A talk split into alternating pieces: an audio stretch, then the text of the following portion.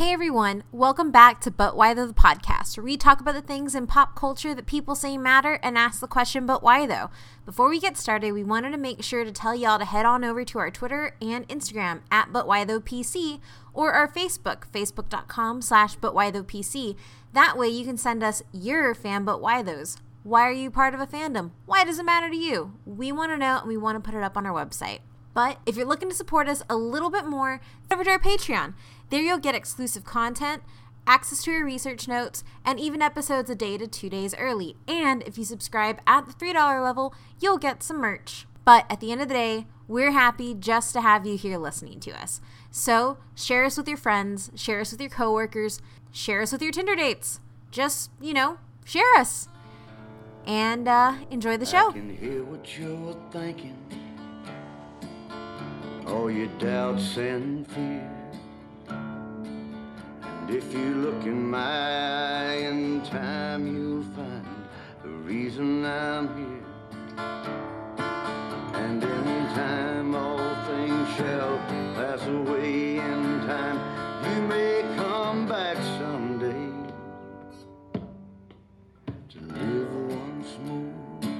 Hey everyone, and welcome back. Today we're not talking about a hero, we're talking about an anti hero. In fact, we're talking about a one man army of vengeance. We're talking about the Punisher. As always, I'm your host, Kate, and I'm here with Adrian Hey, how's it going? and Matt. Hello.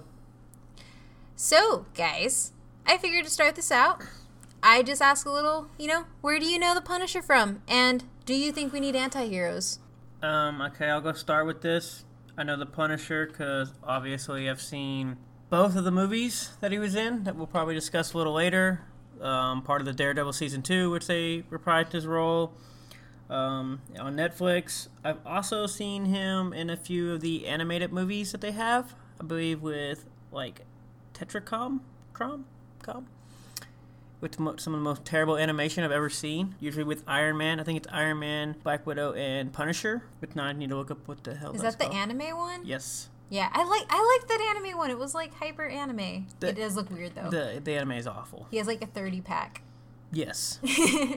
um, and do I think we need anti-heroes? Without going into this too much, uh, yes. I'd prefer if we all we had was anti-heroes for the most part. Uh, so I think my first introduction to the Punisher, I think like my uncle showed me the like the 1989 Punisher that like no one knows about, and there's like With Hot Dolph Lundgren. yeah, which is like a super obscure and like uh, yeah, I don't know. And I think that was like my first thing. I was like, "This is this movie sucks. this, this guy's dumb." uh, but then I think was it like the 2004 one or 2002, somewhere around there, like the early 2000s Punisher. Thomas Jane. Yeah. I really like that. I really like that one. And then he just popped up a bunch of like the comics and stuff as kind of like a. He's like my first introduction to anti-heroes. I was like, is this guy a good guy? Is what is what is this guy's deal? Like in terms of like in the in the scope of comic book stuff. And I, and I like it. I think it, it grounds the main characters. It grounds villains of a guy who's kind of in between. Because I think if real people were actual superheroes, a lot of them would be anti-heroes. I don't think any one of them would be like Captain America style here. I think there'd be a much more middle ground. That's what I like about the Punisher, and his story's tragic, super tragic. Oh God. and if. I ha- if I had that same story, I would I would literally be like him. So, I like more anti-heroes. Um, so I first came into the Punisher because my like little circle, I think it was like the, my little circle of four friends in like elementary school, we all really liked comics, and one of the guys, um, his dad was also a comic book collector, and he had the, the Punisher Max series, which is the adult series. So there was like sex and drugs and curse words, and we were in a Catholic school, and so he brought that to school one day, and that was the first time I saw The Punisher. And those books are pretty graphic on the violence, but it kind of intrigued me. I then I saw him in like the animated stuff, so I saw him with Spider Man and everything like that, and then the Thomas Jane movie, which I am going to really, really defend this episode because I know people hate it, but it's good. It's good. and I think ultimately, like you two said, we need anti heroes nothing's black and white. There's a whole bunch of gray, and I agree with Adrian that chances are if I was an anti- if I was a hero or if I did any sort of vig- vigilantism, I'd be an anti-hero. And I agree with Matt that we need more of them, and we need more well-written ones because you need to be able to buy both sides. Which I think sometimes either they have an arc that takes them too much one way or too much the other way, and you, you lose who they are. I agree. I can see that. So, I will be leading this episode. I don't have a good transition or what I am doing because I don't want to say I'm going to kill you guys because that just sounds terrible. So, I'm just going to be not Frank Castle and be super nice. Just to nice balance guy. out the tragedy. He's a nice guy. Just has a tragic story. Nothing wrong with that. This is true. So, um, the publication history is going to be just for Frank Castle. There have been other Punishers, and I'm not too concerned with them, honestly, because I think Frank Castle is the one you know, the one that has the best story behind him, and he's my favorite. So, we're going to go ahead and get into it. He was created by Gerry Conway and the legendary Don- John Romita Sr. and Ross Andru, and he made his first appearance in 1974. 1974 is The Amazing Spider Man number 129, and that cover is insane. If you haven't seen it, go ahead and use your smartphone to Google it. It's a yellow cover, and it's Spider Man in the crosshairs of a scope with the Punisher looking through the scope like he's gonna kill him. And it, it's really cool, it's really intense. Fun fact as we go through this, the Punisher uses mercy bullets instead of real bullets whenever he's in crossovers. Yeah, I remember that. Yeah. They I made, try not to remember that. They made it very, very specific in other continuities that he was not, in fact, shooting these people. so, the Punisher himself is pretty much a rarity when it comes to the big two. You don't have too many adults, vigilant, like pure vigilante anti heroes being published outside of imprints. And if you don't know what an imprint is, an imprint is a difference is like a subsidiary owned by the main comic book company. So if you're familiar with any of the DC verse, they probably have the the best ones. You DC is the main one, then you have little imprints like Milestone, Vertigo, stuff like that. Um, it's just like an off-brand thing. They usually ship the adult comics over there just so you don't have little kids seeing it on New Comic Book Day.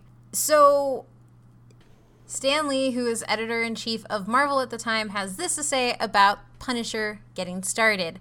Gerry Conway was writing a script and he wanted a character that would turn out to be a hero later on, and he came up with sa- with the name the Assassin.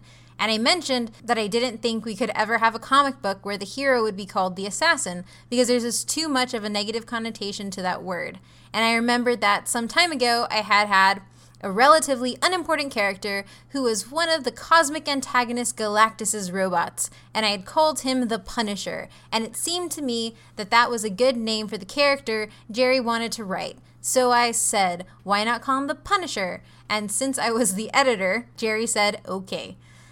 So, Sorry. what? That was just like uh, kind of a little anticlimactic. What? It was just like, okay. Yes. what would you do if your editor suggested a name? Well, I don't think we had much choice. I think that's why Gerry just went, okay. Yes, accurate. By the late 1980s to the early 1990s, he was a part of a wave of psychologically troubled anti-heroes, and at the height of his popularity, he was featured in four monthly publications, including The Punisher, The Punisher War, fuck, The Punisher War Journal, The Punisher War Zone, and Punisher Armory. And it is pretty cool to include that The Punisher ran for 104 issues, and it act directly from that you got two books coming off of it to like capitalize on the fact that people were just eating at The Punisher left and right. So, since you said this part of late 80s to early 90s, who was all part of this wave of the psychologically troubled anti heroes? So we have Spawn, your favorite John Constantine. Um, Deadpool is also made in the early 90s. And yeah, those are pretty much the ones that you would know. or the ones I know off the top of my head. I'm actually really like Spawn. Spawn's awesome. I miss Spawn. I actually have a fun story about Spawn.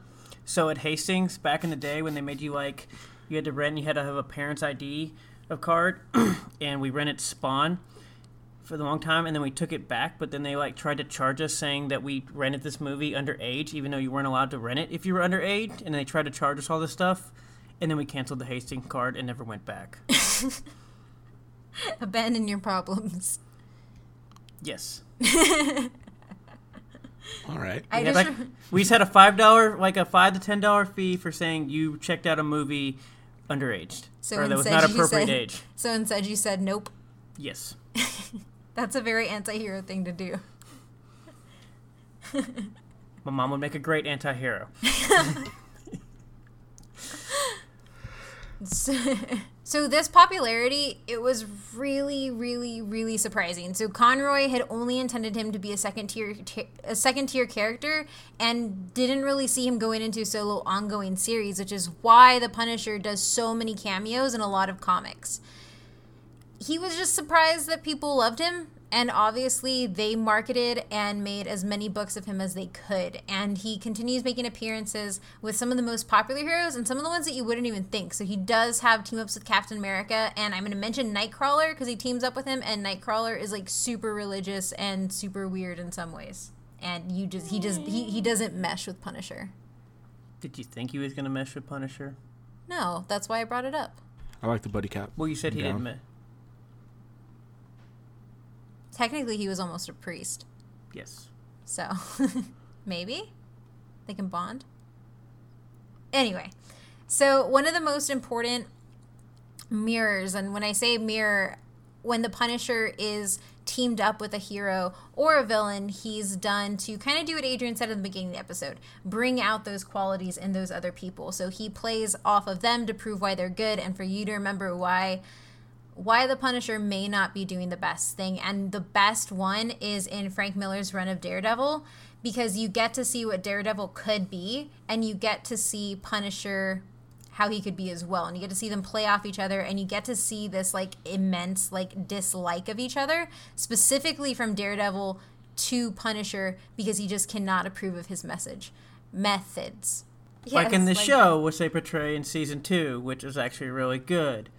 Which I think Is basically Punisher point five. This show, like they should just call it Punisher, pre pre Punisher.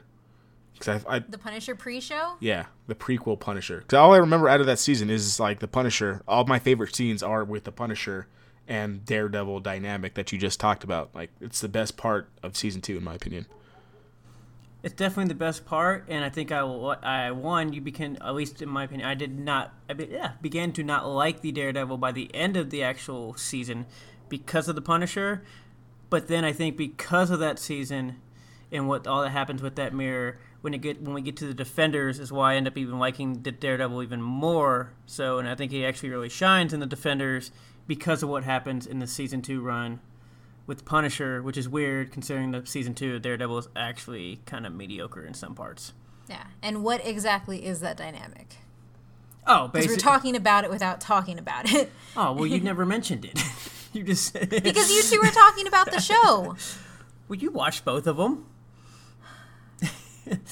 uh, so the dynamic of basically, he obviously doesn't agree with his methods, and methods of it basically in the show, he kills a lot of people. And Daredevil does not like this at all. He doesn't believe you should kill anybody, especially if you don't have to. And basically, I guess Frank the whole time just says you don't have what it takes to do go all the way to actually stop people.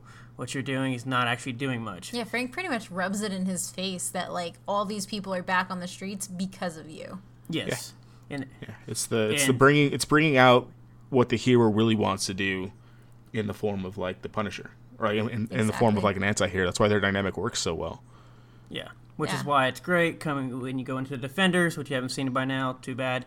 Basically, Daredevil in this season or in the Defenders season decides that he he realizes I'm the Daredevil and I have to do whatever it takes to actually stop this, no matter what. Whether I die, whoever dies, this needs to end. yeah so you get to see a little bit of punisher in him Yes. Yeah. Which then starts to make me not like the Luke Cage from the Defenders and all the other stuff. Yeah. So I think like one of the cool things here is the pun. The reason this mirror works so well, and I think what Frank Miller picked up on is that you have Frank Castle, who is an Italian Catholic. You have Matt Murdock, who is an Irish Catholic, and both of their faiths play a really huge role in them, and they're both vigilantes. And I think that you can't play this in the same way because Daredevil is definitely more vigilante than he is a hero, but he's not an anti hero. He rides that super fine line between that. Um, so, yeah, so unfortunately, even though they there was so much success around uh, uh, fuck, even though there was so much success around the Punisher in 1995, he was canceled, and instead of publishing him as a part of Marvel proper, they ended up moving him to the Marvel Edge imprint, which is pretty much the it's the adult version. It's kind of like Marvel Knights now, if you've ever read those, and that just to make him more situated within that world and really let him run loose. Uh, let him run loose. And this is where we also get a supernatural Punisher, which I think is kind of cool, and I didn't know until doing research for this episode. Frank Castle essentially shoots himself, kills himself in prison, and then begins like a becomes a supernatural anti-hero. So I've heard of this, and I try to ignore it. that sounds so dumb. Yeah. Like I don't like that at all. I'm really, I'm really trying, yeah, and, like and, you know me, I try to like, the... I try to look at the silver lining in just about everything we we do in the podcast, but it just sounds terrible. Like I, nothing about that sounds fun. No, it was literally I remember when it first came, and then it was kind of like, nope, I'm yeah, out. I'm out. So since we are talking about publication history, I have to put that the seminal Punisher and probably what is heralded as some of the best Punisher writing is done by Garth Ennis in uh, Punisher Max. And um, the reason it works specifically for Frank Castle with Garth as the uh, as the writer, and uh, Ennis also did Preacher, is because Ennis was tired of writing heroes he wanted to do something darker and he wanted to do something deeper and in the max run you get that you get you get it all unleashed. And that's all I'm going to say because I want you to go and read it. Um, I'll bring up a little bit later on, but I'm going to leave it at that the cool thing and probably the weirdest thing about this publication history that doesn't happen in other places is that Marvel out of respect for Ennis did not publish Punisher in anything else other than Max while it was running.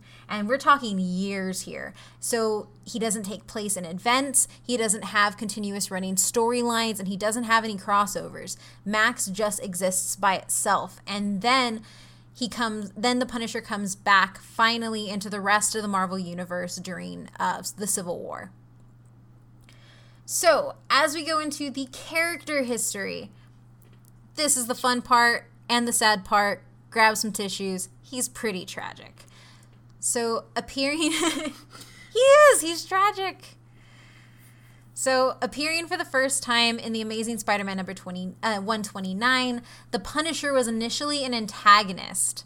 He is portrayed as a bloodthirsty vigilante who has no qualms about killing gangsters, something that most superheroes of the time refrain from doing. At this point, J. Jonah Jameson describes him as the most newsworthy thing to happen to New York since Boss Tweed. In this appearance, the Punisher is determined to kill Spider Man, who is wanted for the apparent murder of Norman Osborn. The Punisher is shown as a formidable fighter, skilled marksman, and able strategist, and all he reveals about himself in this issue is that he's a former U.S. Marine. He has a fierce temper, but also shows signs of considerable frustration over his self appointed role as a killer vigilante. He is engaged in extensive soul searching as to what is the right thing to do. Although he has a few qualms about killing, he is outraged when his then associate, the Jackal, apparently kills Spider Man by treacherous means rather than honorable combat. Spider Man, who is himself no stranger to torment, concludes that the Punisher's problem made his own seem like a birthday party. We're talking about the old Spider Man, not this Disney Spider Man that would probably like have a lot of problems. yes. Whatever, old man. Get um, with the um, times. So, so the important thing to note here is this first run gets brought back to in the What If series, and the What If series is pretty much just a line of comic books like, what if Hulk and Wolverine fought? What if, you know, those things. And in this one, it was what if Punisher had actually killed Spider Man. And so in the in the imaginings of what if he kills Spider-Man, takes off his mask, realizes he's a kid, and the Punisher has very strict rules about not killing kids. Um, and he loses it. He doesn't know how to justify it. He doesn't know how to deal with it, and he essentially spends the rest of that going after the people who hired him, tracking them down, and killing him, including all of the corrupt cops in uh, the New York City Police Department. It gets pretty dark really fast. I'm going to try and say this in an upbeat tone so you don't check out or start crying. One of the two. Eh. So, why is the Punisher so troubled? The Punisher is a vigilante who employs murder, kidnapping, extortion, coercion, threats of violence, and torture in his campaign against crime. Okay, so I do have a question though, because I know we talked about like the small time things. At least it seemed like a period where the Punisher, like the way Marvel at least sometimes talked about him in certain either aspects, was always he only went after like larger organizations of crime that did a lot of this more extortion, kidnapping, torture type things versus your low level criminals. Yeah, so essentially, the Punisher is not going to show up because somebody stole your purse or somebody didn't help an old lady cross the street. Right. He's only the Punisher, from what I know, has fought the yakuza, the Italian, the the mafia, you know, the Mexican and Colombian drug cartels. Like he's pretty much fought all types of organized crime. Or like inner work, or like corruption based things. So, like crooked cops, um, like double CIA agents, those types of things. That's usually what he's considered with. And one of the big, um, one of the big things that is said a lot in Punisher mythology is that in order for the Punisher to be there, something terrible has to happen. Yeah, 'cause I guess I just wanted to bring that up. One, make sure that's at least how I thought of the Punisher. Two, when he showed up, and two, to see that like people like since we're going to talk about a lot of death and killing, that it wasn't like oh somebody got their you know purse stolen, and he just came out there and shot him in the head or something like that. Exactly. It was Yes. more. It's more of like we're going after the worst of the worst. The people Exactly. Who, well, yeah. Uh, I believe there's one. I don't know if it's an issue or a run where he's like explicitly just killing pedophiles. That's a thing that happens. Bring him he back. Kills, Come back, Punisher. Yeah. Save us. he kills the worst of the worst. Um, and he only goes after the worst of the worst. And it's like I said, it's easy to assume that by the time the Punisher gets there, there is really no hope for what is happening. So all of this happens because he's driven by the deaths of his wife and two children who were killed by the mob for witnessing a killing of New York uh, a killing in New York City Central Park. The Punisher wages a one-man war on the mob and all criminals and employs to you uh and employ eh, Use. Yes. The Punisher wages a one man war on the mob and all criminals and employs the use of various firearms. A lot of firearms. Like a lot. He really likes guns. Yes. Uh, his family's killers were the very first to be slain by the Punisher, so unlike a whole bunch of other serial killers, he gets straight to the point and takes out the people who took his family. It's not this long running arc. Yeah. If it, like his super like if someone asks me what is Punisher superpowers, guns and killing. That's literally his superpower. Ta- hey, hey. Tactical killing. Tactical killing. Yes.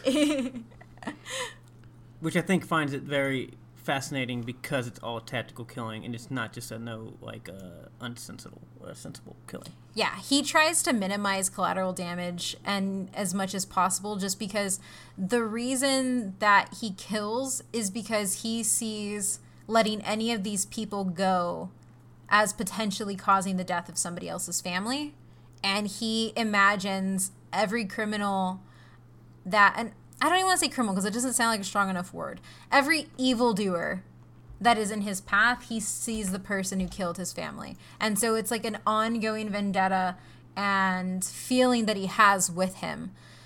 And so, and the reason he is tactical and tactics is his main thing is because he is a war veteran of the United States Marine Corps. He was a recon Marine scout sniper. And he's also skilled in hand to hand combat, guerrilla warfare, and marksmanship. So he's going to go in, he's going to hit what he needs to, and he's going to get out. Sometimes. Other times he's like chased by people and imprisoned. so The character has been described as being obsessed with vengeance. vengeance. Garth Ennis noted that the character of the Punisher sees the world in very black and white terms. He solves his problems with utter finality, and that his response to any problem, when in doubt, is to hit back hard. The writer Steven Grant also noted that Heidegger, who took uh, Kierkegaard's philosophy further, comes even closer to describing the Punisher. Since we since we can never hope to understand why we're here, if there's even anything to understand, the individual should choose a goal and pursue it wholeheartedly, despite the certainty of death and the meaningless the meaninglessness of the action. That's sure that's sure the Punisher as I conceived him, a man who knows he's going to die and who knows in the big picture his actions will count for nothing, but who pursues his course because this is what he has chosen to do. It is his mission. His mission is to get people to make the world safe. And that's a never ending mission. And in the end of the day, one of the tragedies of the Punisher is knowing that he's never going to achieve it. And right. that's what makes it even more. It makes it even more heavy. Because it's not like he's going to defeat Galactus and then it's done. It's like, no, he's going to take down one organized crime like syndicate and then another one's going to pop up and it's never ending. When the so the hero stories are used to show that the Punisher's method doesn't come from a place of light and although he has a really set moral code, it's not set in the Superman way it's it's easy to understand him as being like just as Superman is absolutely no kill no matter what, the Punisher is if he can eliminate a threat, he's going to eliminate the threat. Right. And I guess the funny thing cuz we talk about this whole like set and you make sure they don't come back. And I keep thinking back I know this technically has nothing to do per se with the Punisher, but it kind of goes with the whole re- relevance of how like the way the Punisher kind of sees this crime and we did a CW episode not that long ago, and there's actually an episode where, uh, in an era where they put away one of the gang lords or whatever. He goes away. I think he ended up being whoever the guy that ends up being a zombie. Grundy? No, not. Uh, he ends up with he falls in toxic and he can't feel pain. Oh, I can't remember his name, but I know who you're talking about. It's in season five. Yes, it's in season five of Arrow. Anyways, he basically gets put away in jail because he committed all these crimes and tried to kill all these people, and then they find out the DA was a bad person, and despite the fact that he literally broke out of prison and nearly killed people and killed people there, the coroner and all them, and broke out. They literally let him go on all charges because the DA happened to be a bad guy, despite the fact that he committed probably about at least I don't know 20 more different felonies and killed probably at least 10 more people, and they acted like none of that existed. Yeah, and I think on that note too, you can also tie it into like a daredevil clause for the most thing. Like you can kind of understand that when you're taken by a vigilante with extreme force, the system is going to fail and that person is going to be released, which is something that Frank brings up in uh, Daredevil season two as well. Yes. Um, and there's one of the big things to understand here too is that bearing that guilt for taking a life is a lot more bearable to Frank than bearing the guilt of possibly letting somebody be hurt by somebody he could have taken care of. And that's essentially the Punisher. Um, I think that would be most people, like I said before. I, That'd be yeah. me. Shoot one guy so he doesn't kill more people. Like that's pretty pretty straightforward, pretty straightforward. for me. Yeah. so moving into the movies, we have, as Adrian mentioned, The Punisher in 1989, where Frank is played by Dolph Lundgren. And I'm just going to say it right now Dolph Lundgren was hot. I don't think he's hot now, but he was definitely hot when he was younger. A long time ago. It was, but still. um, and then you have the Punisher in 2004 with Thomas Jane. This is the one we have the numbers for. So the production budget of that movie was $33 million and it ended up grossing $55 million rounded up worldwide. And this is from Box Office Mojo because I finally went Adrian's route and hey chose man. a where it's at. pretty safe website. And this film has a 29% critic rating and a 63% fan rating, which I was really happy that it wasn't lower because from everything I hear, people hate this movie. Who I hates like this it. movie? Well, I'm talking about. Could you say from every uh, besides critics? Because I don't really care what critics say a lot of times. But I mean, So, it's, like- it's fans are gonna like it, but it's also coming at like 2004. That's like early height. Like it's like that's like the beginning of superhero movies. No one is hyped for that yet. yes, Like- And it's also know. coming off of like X Men, who who are the complete opposite of Frank. The X Men are we're gonna save you no matter what bad you do to us. We're gonna make sure that we can protect you. is this the greatest movie ever? No, but I actually do really enjoy this movie. Yeah, I, I think I think for the most part, a lot of the reasons that people had a problem with this is because you don't see Frank's strong military background here, and it all focuses on him being a cop and him being an undercover cop who then gets discovered, and this is what gets and it doesn't just get his wife and his children killed. All of his family gets gunned down at a family reunion. Yeah. like yeah and at least from what i've heard I, i'm trying to think of the critique that's like the only critique i can think of but the other thing is just that i hear people make fun of thomas jane a lot as the punisher and i don't understand it because i thought he was really good Yeah, wait till we get to the next one. we're yeah Yeah, I think All I I think will it's just coming at coming at like a rough time. Like, what do you have before this to compare it to in terms of like anti-hero? What do you, what do you have to compare it to in terms of uh, superhero movies in general?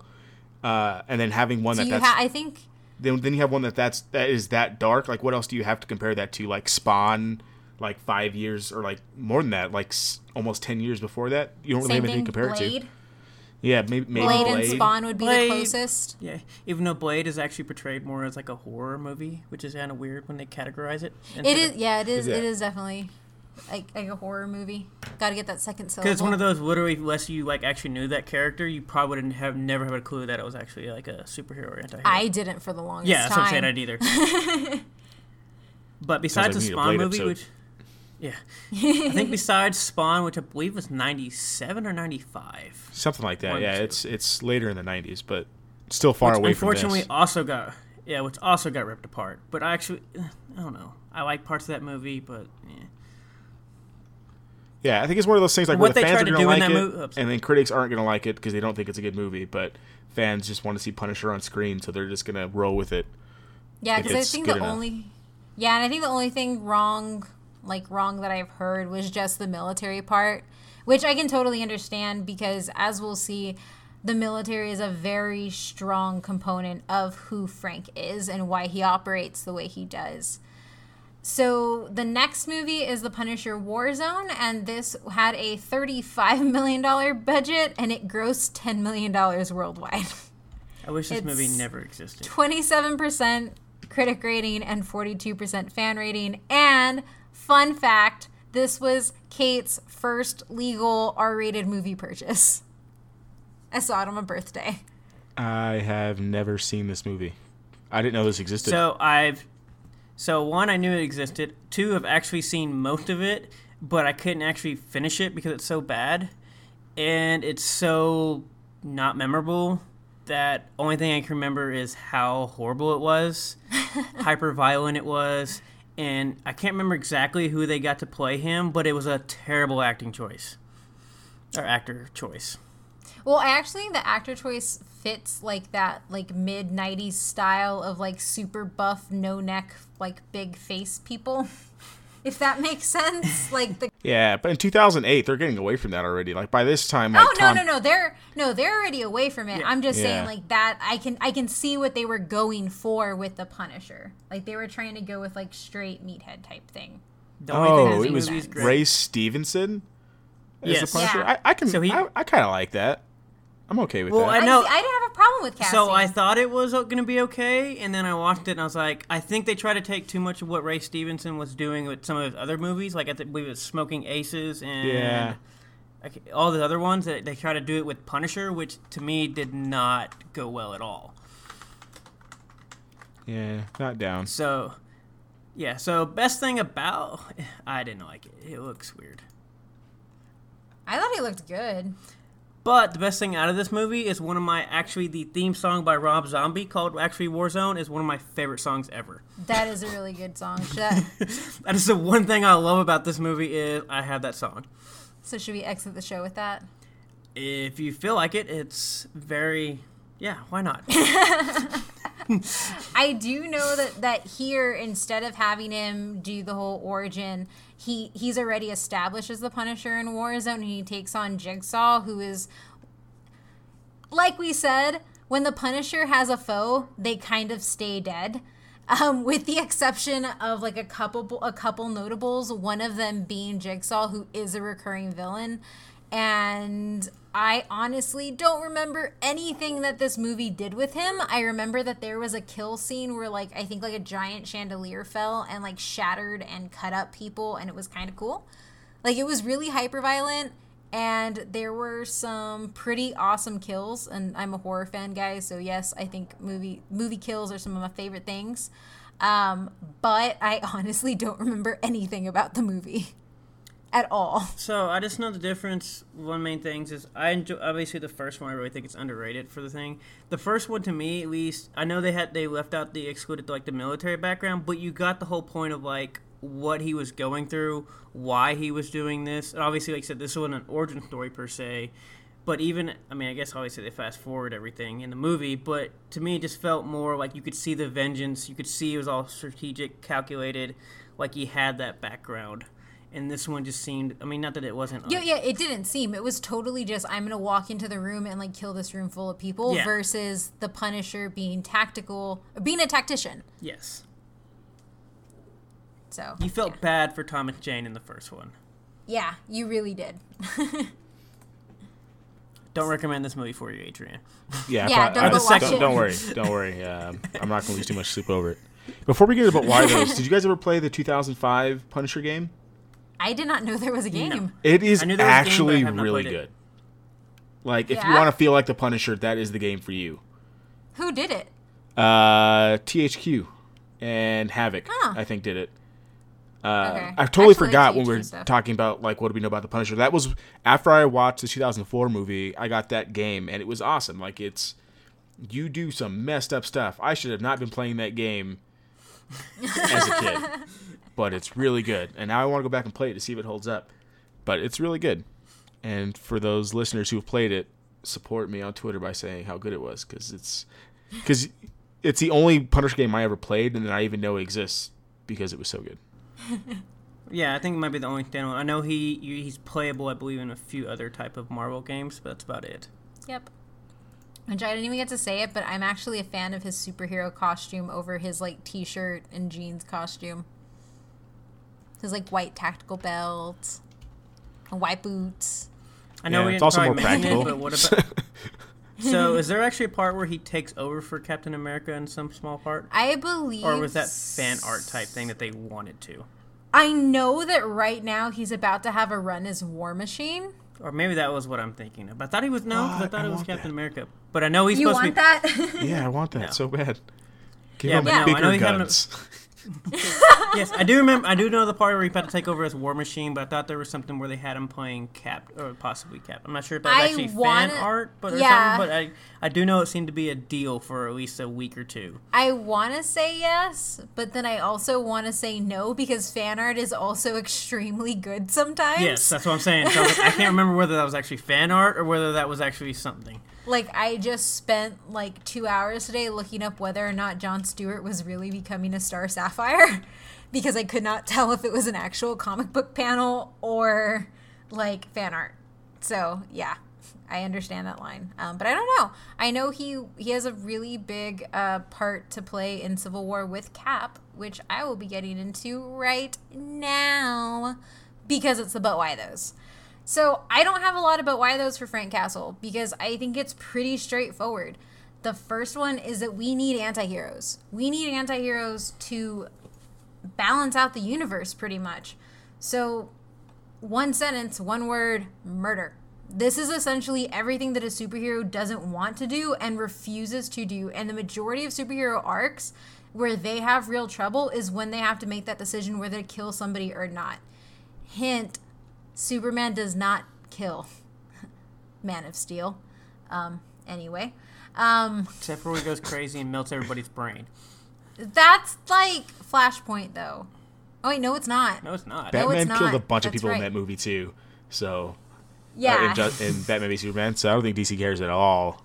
I don't think this. they care at all. I think, but I also I also do want to bring up this point though because when we're talking about um, all of like the anti-heroes that come up around this time, all of them are Marvel. All of them are Marvel, or all they're all or they're like X Men spin-off characters.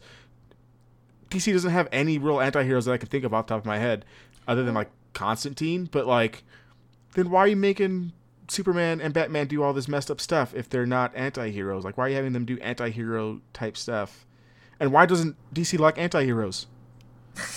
It's also funny, I guess, because I know it's just murder, I guess, is the big thing, but Batman breaks so many laws and steals so much stuff, whether it be tech or just whatever. Batman's entire arsenal is stuff that he stole from people and then put the word bat in front of. Bat- But he doesn't murder. Yeah. But he doesn't murder, though. Well, he doesn't purposely murder. He just doesn't save you. The best saying of. yes, there we go. But never mind, because Kate took it. Yeah, I guess Batman would be like the closest thing to like their anti-hero, but like Marvel just has so many smaller anti-heroes that have just become so popular. You would think that over this last, you know, 20, 30 years that DC would have come up with some kind of like Deadpool, Punisher-esque kind of character. But I think the big thing is that Marvel's characters and DC people feel free to at me. I have to deal with it enough on Twitter. But the reason I love Marvel heroes more is because they're more human. And I think that's why they can make anti heroes because you have human qualities. I can see So that. what? Yeah. What about some of I guess because I can't. I'm trying to think because Deathstroke is technically obviously a villain, but he's also not really an anti-hero. But he also maybe just I get paid to do what I gotta do. Yeah, I mean, I'd still consider. I mean, I get. Uh, is a Suicide Squad con- considered anti heroes? I don't think they are because they're not doing it for the right reasons. So, like, an anti hero for me Well, is that's- somebody who's well- doing it for the well, I good, get that, not but for I was saying money. like what DC seems to have are oh, villains. Oh, like mercenaries. Yeah, like mercenary villains. That who makes kind sense, of 'cause play you- this anti-hero role for them. Yeah, because then you have like Catwoman, yeah. who's obviously villain, like Yeah. Yeah. villain first, hero late, hero second. So I guess they have. I guess they just have a different take on anti-heroes. I guess than Yeah, but I'm used to. and I think that lends to their strength because DC and specifically Batman has some of the best rogues galleries that there are. yeah. Compare, compared Yeah, to yeah, you're right. If, if, okay, if I can see honest. that. That that makes a lot of sense. Thanks Um, for clearing that up. Yeah. Plus, I would like to point out that the entire, like the Brotherhood of Mutants, I wouldn't call them anti-heroes, but they're flawed characters, essentially fighting to what they, to, fighting to save themselves. So like even the villains in like the X-Men universe aren't always coming from this like supreme like they're not all apocalypse. Some of them are just people who want or some of them are just mutants who want to live their lives and don't know how to go about it because they're scared or because they've had negative experiences. And I just think Marvel encapsulates those negative experiences and writes them out so well. And that's why I love Marvel. You can't say that in this podcast. Uh, no, but I can see what you're saying. Like, I just went through like a list, like in my head, uh, people who I, I say I would consider anti-heroes, and I think I think Matt's right. Like, they're all are they are villain first, anti-heroes, which is different, but not something I like because I like the hu- the human aspect of it, like you said. So, not this. This isn't me knocking DC for not having anti-heroes. I was just curious why they wouldn't have, because you know, Yeah. if you look through publication history with like DC and Marvel, we even talked about in our Justice League episode last week, like Fantastic Four came out because Justice League was a thing. Like they would match, so I would think, hey, Punisher super popular, DC, let me do a you know anti-hero type character. But But bringing this back into why we need her- um, anti-heroes, at the end of the day, heroes and like the heroes in the Marvel universe and the good, the you know quote unquote good organizations like Shield, when they are set on a mission to capture the Punisher, a lot of the times they let him go or maybe don't pursue him as hard because at the end of the day, they acknowledge that the Punisher is actually making the world safer and is actually doing something good and is effectively doing what they want to do in the back of their minds. And so the Punisher, he has been in Rikers like a whole bunch, but he ends up getting released and ends up, you know, being able to skate by because people agree with what he does, even if they don't agree with his method. Well, because I mean, he's going after, like you said, the worst of the worst, and most of the time we found out that the justice system apparently can't handle the worst of the worst, where it fails. Yeah. You're like the guy that gets, like I said, the guy that steals your purse, you most likely can get that person. But Yeah. they basically had to get Al Capone on tax evasion. So Yeah. those people you're not getting for the most part. Because when you have that much power, Yeah. you're gonna be in you're gonna be in charge of it. And I think, and I, I forgot to mention this above when we're looking at the character history, but the fact that the system fails him in many ways because he is a Vietnam vet, and if you know anything about the history of the Vietnam War and the way vets were treated when they came back from that, they weren't treated well. So he's alienated in that way. And then he's also alienated by the fact that nobody was able to save his family, himself included, and mostly the system. And so this is how he goes go, goes about it. And a lot of this comes specifically from the 70s anti-heroes in movies like Death Wish or Dirty Harry and it reflects this need to having to um, to meet the rising crime in the 70s um, specifically in 70s new york this was one of the biggest things and it le- and it left people feeling like they needed a vigilante to take care of all of this so the important thing to remember too like i've said already frank knows that when he's killing it's wrong and it's not necessarily the best thing So, based on all this, since he does kill a lot of people, and we're talking about raising crime, and it is an interesting question that does get left out. So, is he a serial killer? i don't i mean Dexter. Well, yeah, so like the definition of serial killer is more than three kills over a long period of time with a specific type. Well, not always a specific type, but three or more kills over a long period of time. Yeah, I can see. cool. I I mm-hmm. would. So- I mean, I don't mess with true crime stuff, but like Yeah. he's like Dexter with guns. Yeah, usually with a method of operation. So like a signature, and his signature would be giant guns. Well, I know that, but I Yeah. mean, you didn't answer the question. I, yeah, I, he fit. Okay, you told me he- what it was, Yeah, what well, the I'm- is. he fits the definition of a serial killer. You could easily say that the same stuff we're bringing. C- I'm bringing CW TV in again, but that is the same thing that gets thrown at Arrow. Yes. Um, yeah, yeah, serial killer. Yeah, if you want to be like, right? Yeah. I don't know if he's ever been like charged with that though. I should have looked into the crimes that he's been charged with because he's been charged with a lot. We don't have time to go through all those. No, we do not. um, so the way that I've kind of seen this is you see Frank as chaotic good, as in he's going to do whatever he has to do to maintain the goodness in the world, and that involves killing, and this is set in stone. Like I said, just like Superman, just in a different way. I'm going to use Civil War and to say that anti registration is the only way to go because when chaotic good and lawful good both agree that it is the wrong thing to do, it's the wrong thing to do. And that and I mean that because Frank has no interest in the Civil War at all. He doesn't care about the registration. He doesn't care about anything until he realizes that the government is using superpowered criminals to go down and hunt people. Then he's like, "Well, nope, you're overstepping here. This is evil. You can't hunt people down, round them up." and do this. And so he then joins the Secret Avengers and Cap. And he's actually the only reason that Spider Man survives Civil War is because he saves him. After Yeah, he's been Adrian. beaten to a bloody pulp. Eh, you know what side I'm on. Don't- I'm not going through this. It's a different topic for another podcast. I'm Cap. um, but yeah, so this is one of those things, and I've kind of realized that for me, seeing Cap's morality play out in this way because he's breaking orders in a way was something that I really loved in Civil War, and seeing Frank be invested enough because of this abuse of power that's also important when it comes to understanding registration versus non-registration um, and i think it's important.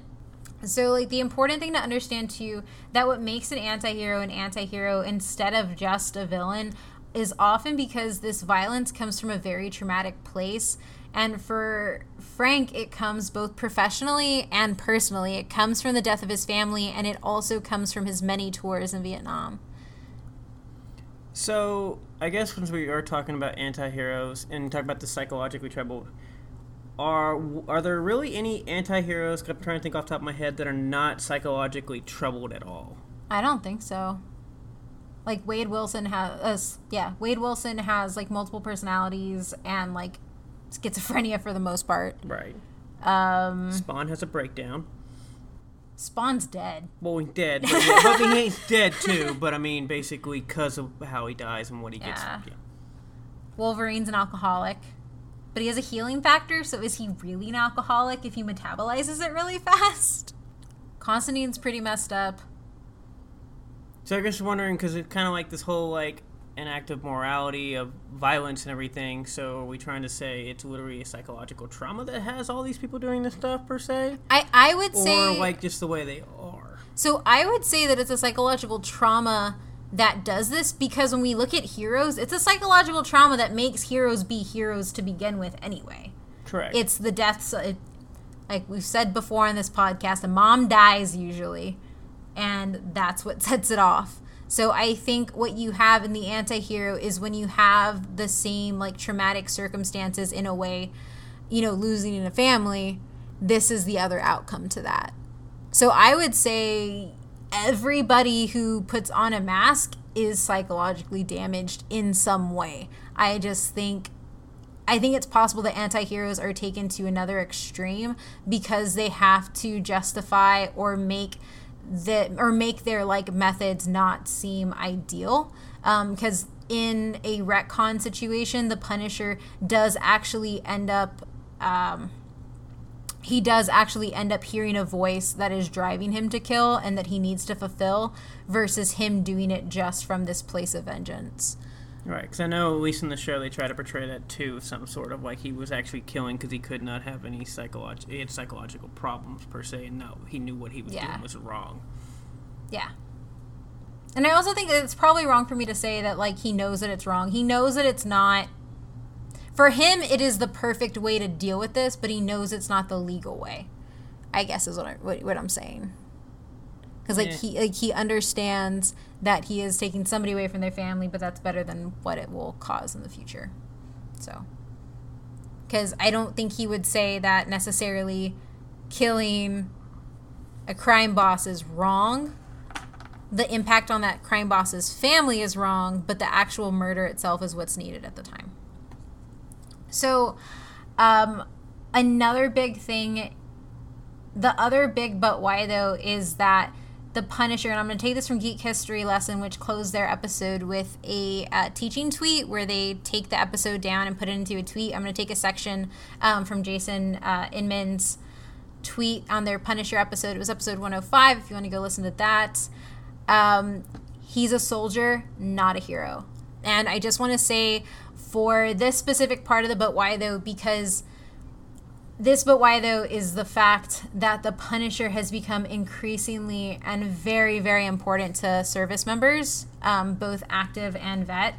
And when I was getting ready to research this part, instead of just going to articles like I usually do, I did reach out to some of our friends who are um, who are vets and did serve, and they kind of gave me their perspective on how how this was important to them and i use that to kind of shape where i went with this so i just want to put that out there um, because i myself have not served and like usual on the podcast we don't like talking from places that we haven't been We will get their actual words later in the show when we Yes. get fans, but why those? Yes.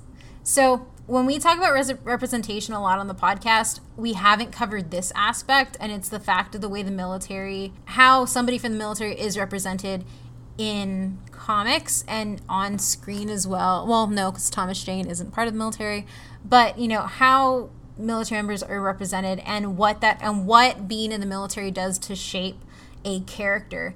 So when we look at Frank Castle's service history, he joined the Marines after deciding that his inability to forgive made him unfit to be a priest. And he made his way through basic training and infantry school um, and then he made it through the sniper reconnaissance and force program. So he was essentially a recon marine. Um, my uncle was actually a recon marine in vietnam so i thought that was really cool because i didn't know that um, that he was specifically a recon marine. So he then went on to get certified as a navy seal making it through the u.s army's airborne program and the navy's underwater demolitions program he was also cross trained by the Australian Special Air Air Services Unit during his service in Vietnam, and he completed two tours under his his given name, Francis Castiglione. I probably said that wrong. But eventually he ends up changing his name to what we know him as Frank Castle in order to go back and serve two more tours in Vietnam after those initials too. From the first two, is awarded two Bronze Stars, two Silver Stars, and four Purple Hearts for his time there. One of the most interesting things about the Punisher is in Punisher Max, we have an establishment, we have it established that in the comics, Frank was born in February 16th, oh, on February 16th, 1950, and there's not going to be any adjustment for wars. So, Vietnam is always going to be essential to telling Frank Castle's story, and you're not going to have it change like Iron Man's involvement from the Korean War to the Iraq War to, you know, that type of thing, adjusting for time into like the current war, you know, that's happening that we get with a lot of superheroes. Vietnam is essential to his story um, because it's essential to his alienation. So, since this is a hard set timeline, you can definitely see why them leaving that out in that first movie would be such a horrible thing to play off of. Yes, he'd be a very old man. Well, no, Oh, the wait. fact that this is literally his set timeline in this stuff, and they literally omit this part in the first movie. Yeah. Yeah. So the reason that we know that the that the Punisher symbol, if not the Punisher himself, is important to military service members is that in Iraq and Afghanistan, he's be um, there are a whole bunch of unofficial like unit patches. The Punisher skull symbol is spray painted on buildings, vehicles, equipment. It's in service members' tattoos. And the skull may have greater renown than even the character himself, especially among those who are serving right now it's become so prevalent that a recent Punisher comic book series actually included a scene where he rescues a group of U.S. Army Special Forces soldiers who later adopt his symbol as a unit patch when they deploy back to Afghanistan. And the writer of this said, I was trying to explain why every operations guy I know basically has a Punisher patch of some sort, and why every Connex and trunk had a Punisher skull painted on it somewhere. And Kevin Ma- Marr is the author here. Beyond this, currently Iraqi and Afghani fighters who have been trained by the U.S. and are current and are fighting ISIL right now have also been utilizing this symbol very heavily, and that comes from the U.S. influence and their soldiers in the training and the the the importance they've attached to the symbol. So from his origin, the military service is also important. Not just this, tr- not just the traumatic life that he's had because of his family, but also the fact that um, Conway explains the Punisher as being a Rorschach test. In that, as time has passed since his creation, we've gone through different cultural eras, and through each of those, the character has begun has been reinterpreted to reflect the concerns of society. If society feels that we are doing well, what we were doing is justifiable, the respect for the military is high. If the society feels guilty or shamed in what we're doing, we project that onto the military. They are the recipients of our collective id. Veterans were being abused when they would come home. They weren't being greeted with ticker tape parades, um, after Vietnam, someone like the Punisher has already been alienated from society and doesn't feel like he's a part of society. So when society lets him down and when his family is killed, uh, he doesn't feel an, an obligation to follow the rules of society because he's already been casted out of it. So as much as he is shown as the negative effects, uh, as much as he does show the negative effects of coming home from war, essential to Frank is how he bears the weight of his own transgressions. And this has to do with the fact that they his creators really wanted him to take the military code of accountability and responsibility into who he is as a person and also make him very objective driven. At the end of the day, one of the things that happens when you're in the military is the mission. The mission comes first, you complete the mission And the sad part about Frank's mission, as we said earlier, is that that mission's never going to be completed, and he's always going to be on that path. And because he was a military man, and this is the mission that he set out for in life, he has to go for it. And he's always going to be consumed by killing, and he's always going to be consumed by trying to right the wrongs that, in some cases, can't be right. Can't be righted. I don't know if that's a word. so I think after this, it's really important to mention the fan but why those from two of the vets and friends of the pods. First of all, guys, thank you for your service. The first one is from at Gaming Daddio on Twitter. His name Elvis. He is also assistant director of StackUp, which is a really great organization that we got to interview in episode nine. That looks 19. Oh yeah, in back in episode 19, that works to um, build a community for vets who come home through the power of gaming and help active duty, um, as well as helping active duty uh, service members with care packages uh, of gaming so they can get more involved. Um, if you like them, if you want to hear more, go check out that episode. We got to interview um, the founder of StackUp, and they're doing good work out there. So, he says the Punisher, it, the Punisher himself is a war hero and a recon marine vet. He has that wrong side of heaven and righteous side of hell thing. He has a strong sense of brotherhood and is willing to be wounded and killed and so on in a selfless manner just to protect others. The Punisher has essentially been alienated from society, and most people don't understand why he does what he does. He's an anti hero. He's not here to make friends, but to do what is right even when others object. Like the military, when he shows up, something horrible had to occur to bring him there. The Punisher symbol has been so powerful for, mil- for the military forces that a few comic books have included real military members. Iraq and Afghan forces trained by the US have also adopted the Punisher symbol as well. Also from Ivy Wall, and I say Ivy because I think it's actually fourth wall. Um, who uh, on Twitter he is also the host of Wakanda for um, Wakanda for IV Life, um, and he's an awesome person who brought me into the Do You Even the hashtag Do You Even comic book family on Twitter. Go search it; it's really great comic book conversations. He says. I'd say he matters to service members because he embodies what it means to be a soldier. He follows the mission until the mission is complete, even that even if that mission is one he decreed upon himself.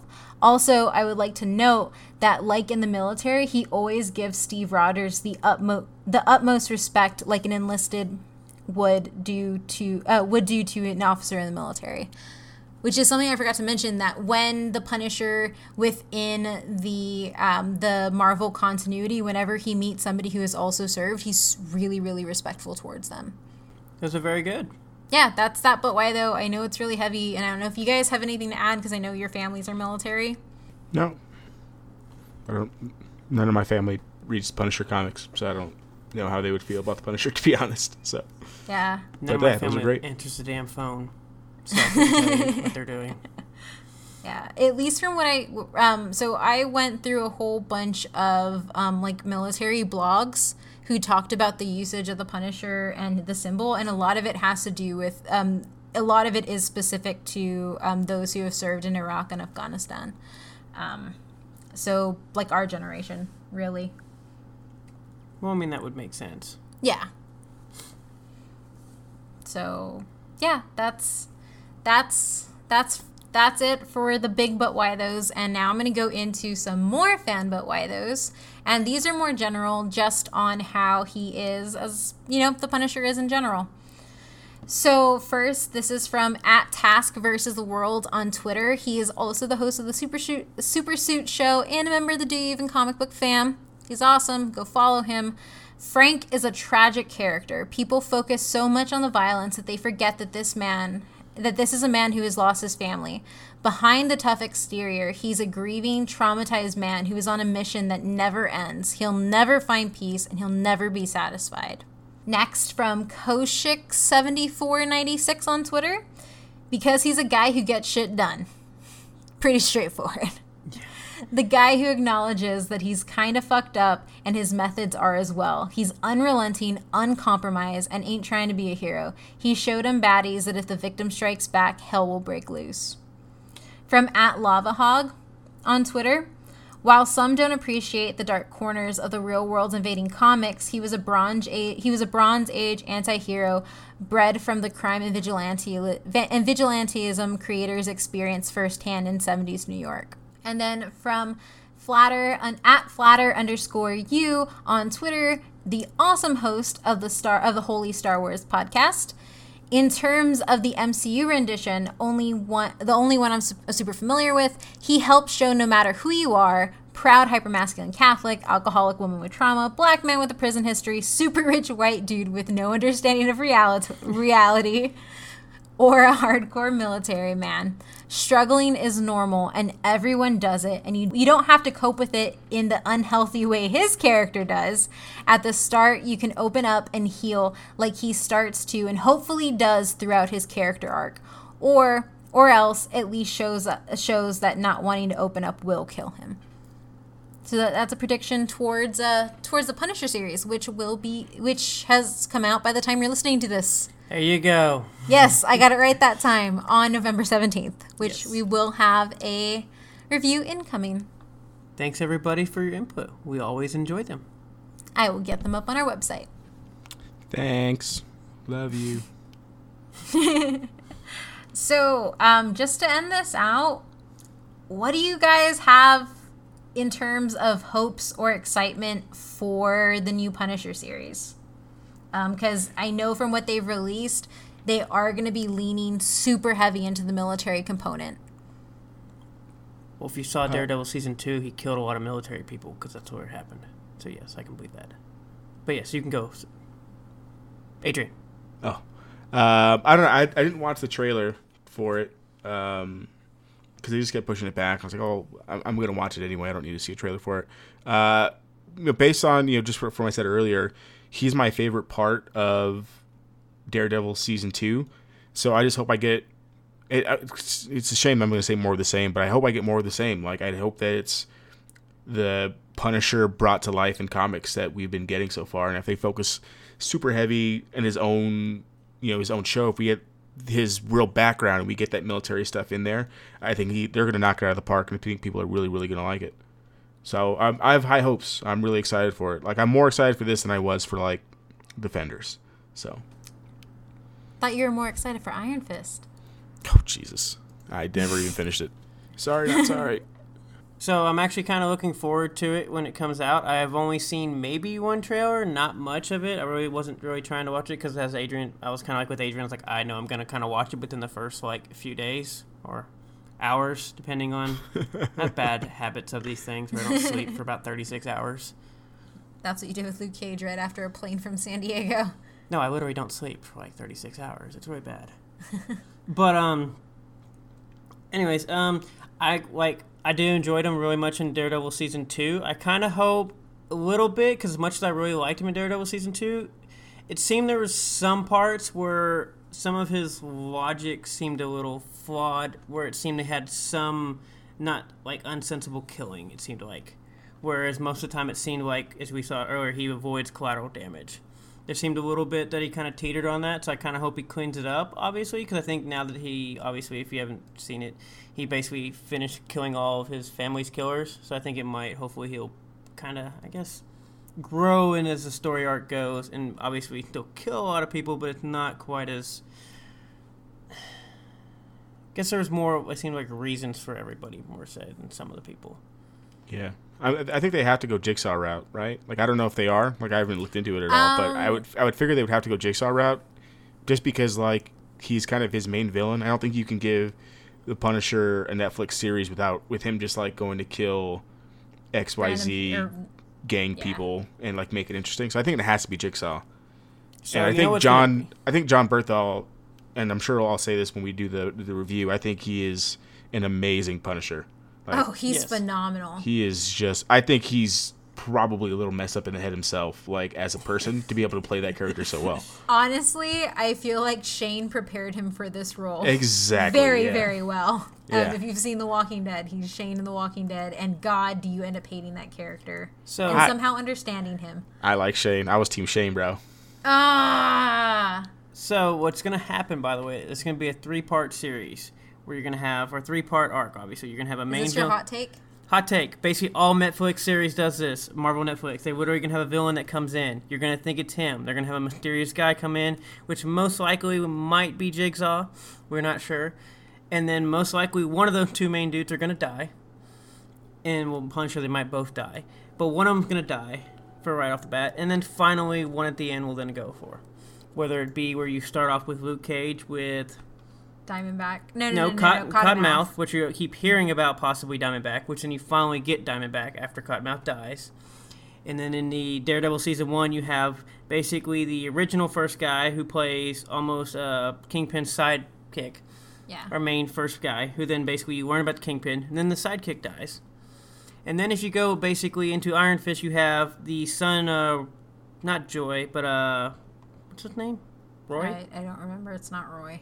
Uh, I actually think Iron Fist is all over the place because technically Well- Meachum and the Hand are both equally bad. Kinda, but they kind of do set the whole thing because basically you think the whole time it's the Meachums, but then they basically kill off his dad, and basically, or even the son go, and then the hand takes over. Okay. They literally all have like the same plot line. I don't know. You can I edit just, all I this just out. want it to be good. It, it could do the same plot line, as long as they execute it well, I don't care. I'm down with it. Yeah. Formulaic making. They things. literally are all the No, same. they, they formula. are. They they really are. Um, unfortunately, but Hey, man, as long as Iron Fist doesn't show up, with ex- this is going to be amazing. Who cares? Let's He's just, gonna let's show just up. get that out of the way. hot take. He's gonna show up in the first scene just to tell him that he's the immortal Iron Fist, and then we're not gonna see him. the And I hope of the he punches him right in his stupid face. No, I hope he throws a smoke bomb down and runs off. But you see his foot as he's going out of the smoke. No, no, no. Danny Rand shows up, says he's the mortal Iron Fist, throws a smoke dump, smoke, throws a smoke bomb, and you see him crawling away in the background, like under a table or something. There you go. That's what's gonna happen. I don't even feel bad. um. So yeah, last thoughts on the Punisher overall, guys. No, those those are mine. Um, I think he's a great character. I think he's what Oh, he's he's not. Uh, what's what's that line? He's he's he's what we deserve, not not what we need or something. Whatever it is, whatever, whatever the Batman line is. I don't know the Batman line, but I was gonna say yeah. He's the hero we need, not the hero we deserve. Yeah, Because it would be that the hero is too good, therefore you don't deserve the hero, but you Oh, have to oh, have the, the, stupid hero. ass shit where they're trying to make Two Face a good guy. Okay. Yeah, that end, one. The one in the Dark Knight where they're like, we need Tom Harvey to be a good guy. You're, g- You need to you're be the gonna- bad guy. I'm gonna say it right now. The Dark Knight stands on Twitter are so bad, and you're gonna get so many ads. Don't care. Nobody asks me. Nobody knows who I am. And Matt just threw down a smoked bomb and is walking away. That was the stupidest line. It was. That was terrible logic in that whole thing. I like that. I like that line. Well, maybe the lines. But I also okay, like the but- sand line from Star Wars. So I guess I'm just like a sucker for Well, may, bad okay, maybe lines the that line mean more over. than the actual line itself. Whatever. maybe the line's actually good, but the whole premise of why they were using that line was terrible. Like Whatever. I, I, The I was Punisher's feeling that great. movie until they did that, and then I was Punisher's like, great. Whatever. It's good. It, it fits. Leave me alone. Um, final thoughts. Uh, I enjoy when he shows up because I know things are bad. I know people get to like. I know a lot of superheroes in Marvel, especially considering they seem to be more lighthearted in some cases, get basically thrown around. in the MCU, not. Well, I know. Okay. I'm trying to tell you literally because even though they're not, they have trouble spot. They're lighthearted, as in the whole part of way they do things. Of basically, Spider-Man does not kill anybody. Iron Man, for the most part, does not really kill anybody. Captain America does not kill anybody. wasn't talking about they were jolly good people. So my final thoughts for uh, for the Punisher are the same thoughts that I have for the Punisher series coming out. In all honesty, I think as I've gotten older and with the state of everything right now, we need we need anti-heroes more than we need heroes right now. We need people who are actually going to find solutions. Um, I'm not advocating killing anybody, but it I feel at this point in my life, it feels really good to watch somebody who gets the job done and doesn't have like this I know this is horrible, but I'm just going to save it and let it go and it can come back later to bite me in the ass. Like I just that's not my mindset anymore. Um, I still love my heroes, but I'm excited for the Punisher because he's the hero I need right now, Adrian. No, you can't be because Matt doesn't like that line. This is stu- stupid logic. I don't care about the line. The logic was terrible. Do you want to share your final thoughts again? Um, yeah. So I mean, I I the anti-hero concept's really cool. I enjoy it. Um, the Punisher, like I said, when he shows up, it's pretty cool because you know things are pretty bad. He obviously challenges a lot of the actual heroes per se, as we've said this entire podcast. And so, I mean, I'm excited for the show. We'll see what happens. So yeah, that's it. And uh, so as always, you can find the podcast at But Why Though PC on Instagram and Twitter and Facebook.com slash But Why Though PC. And you can find me on Twitter and Instagram at Oh My Myth Randier. Adrian?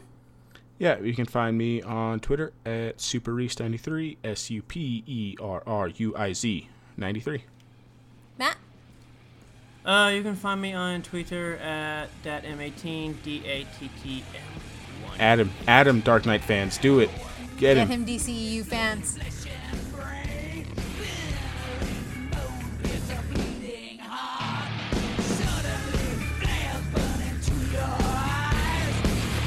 Meet skull, meet the end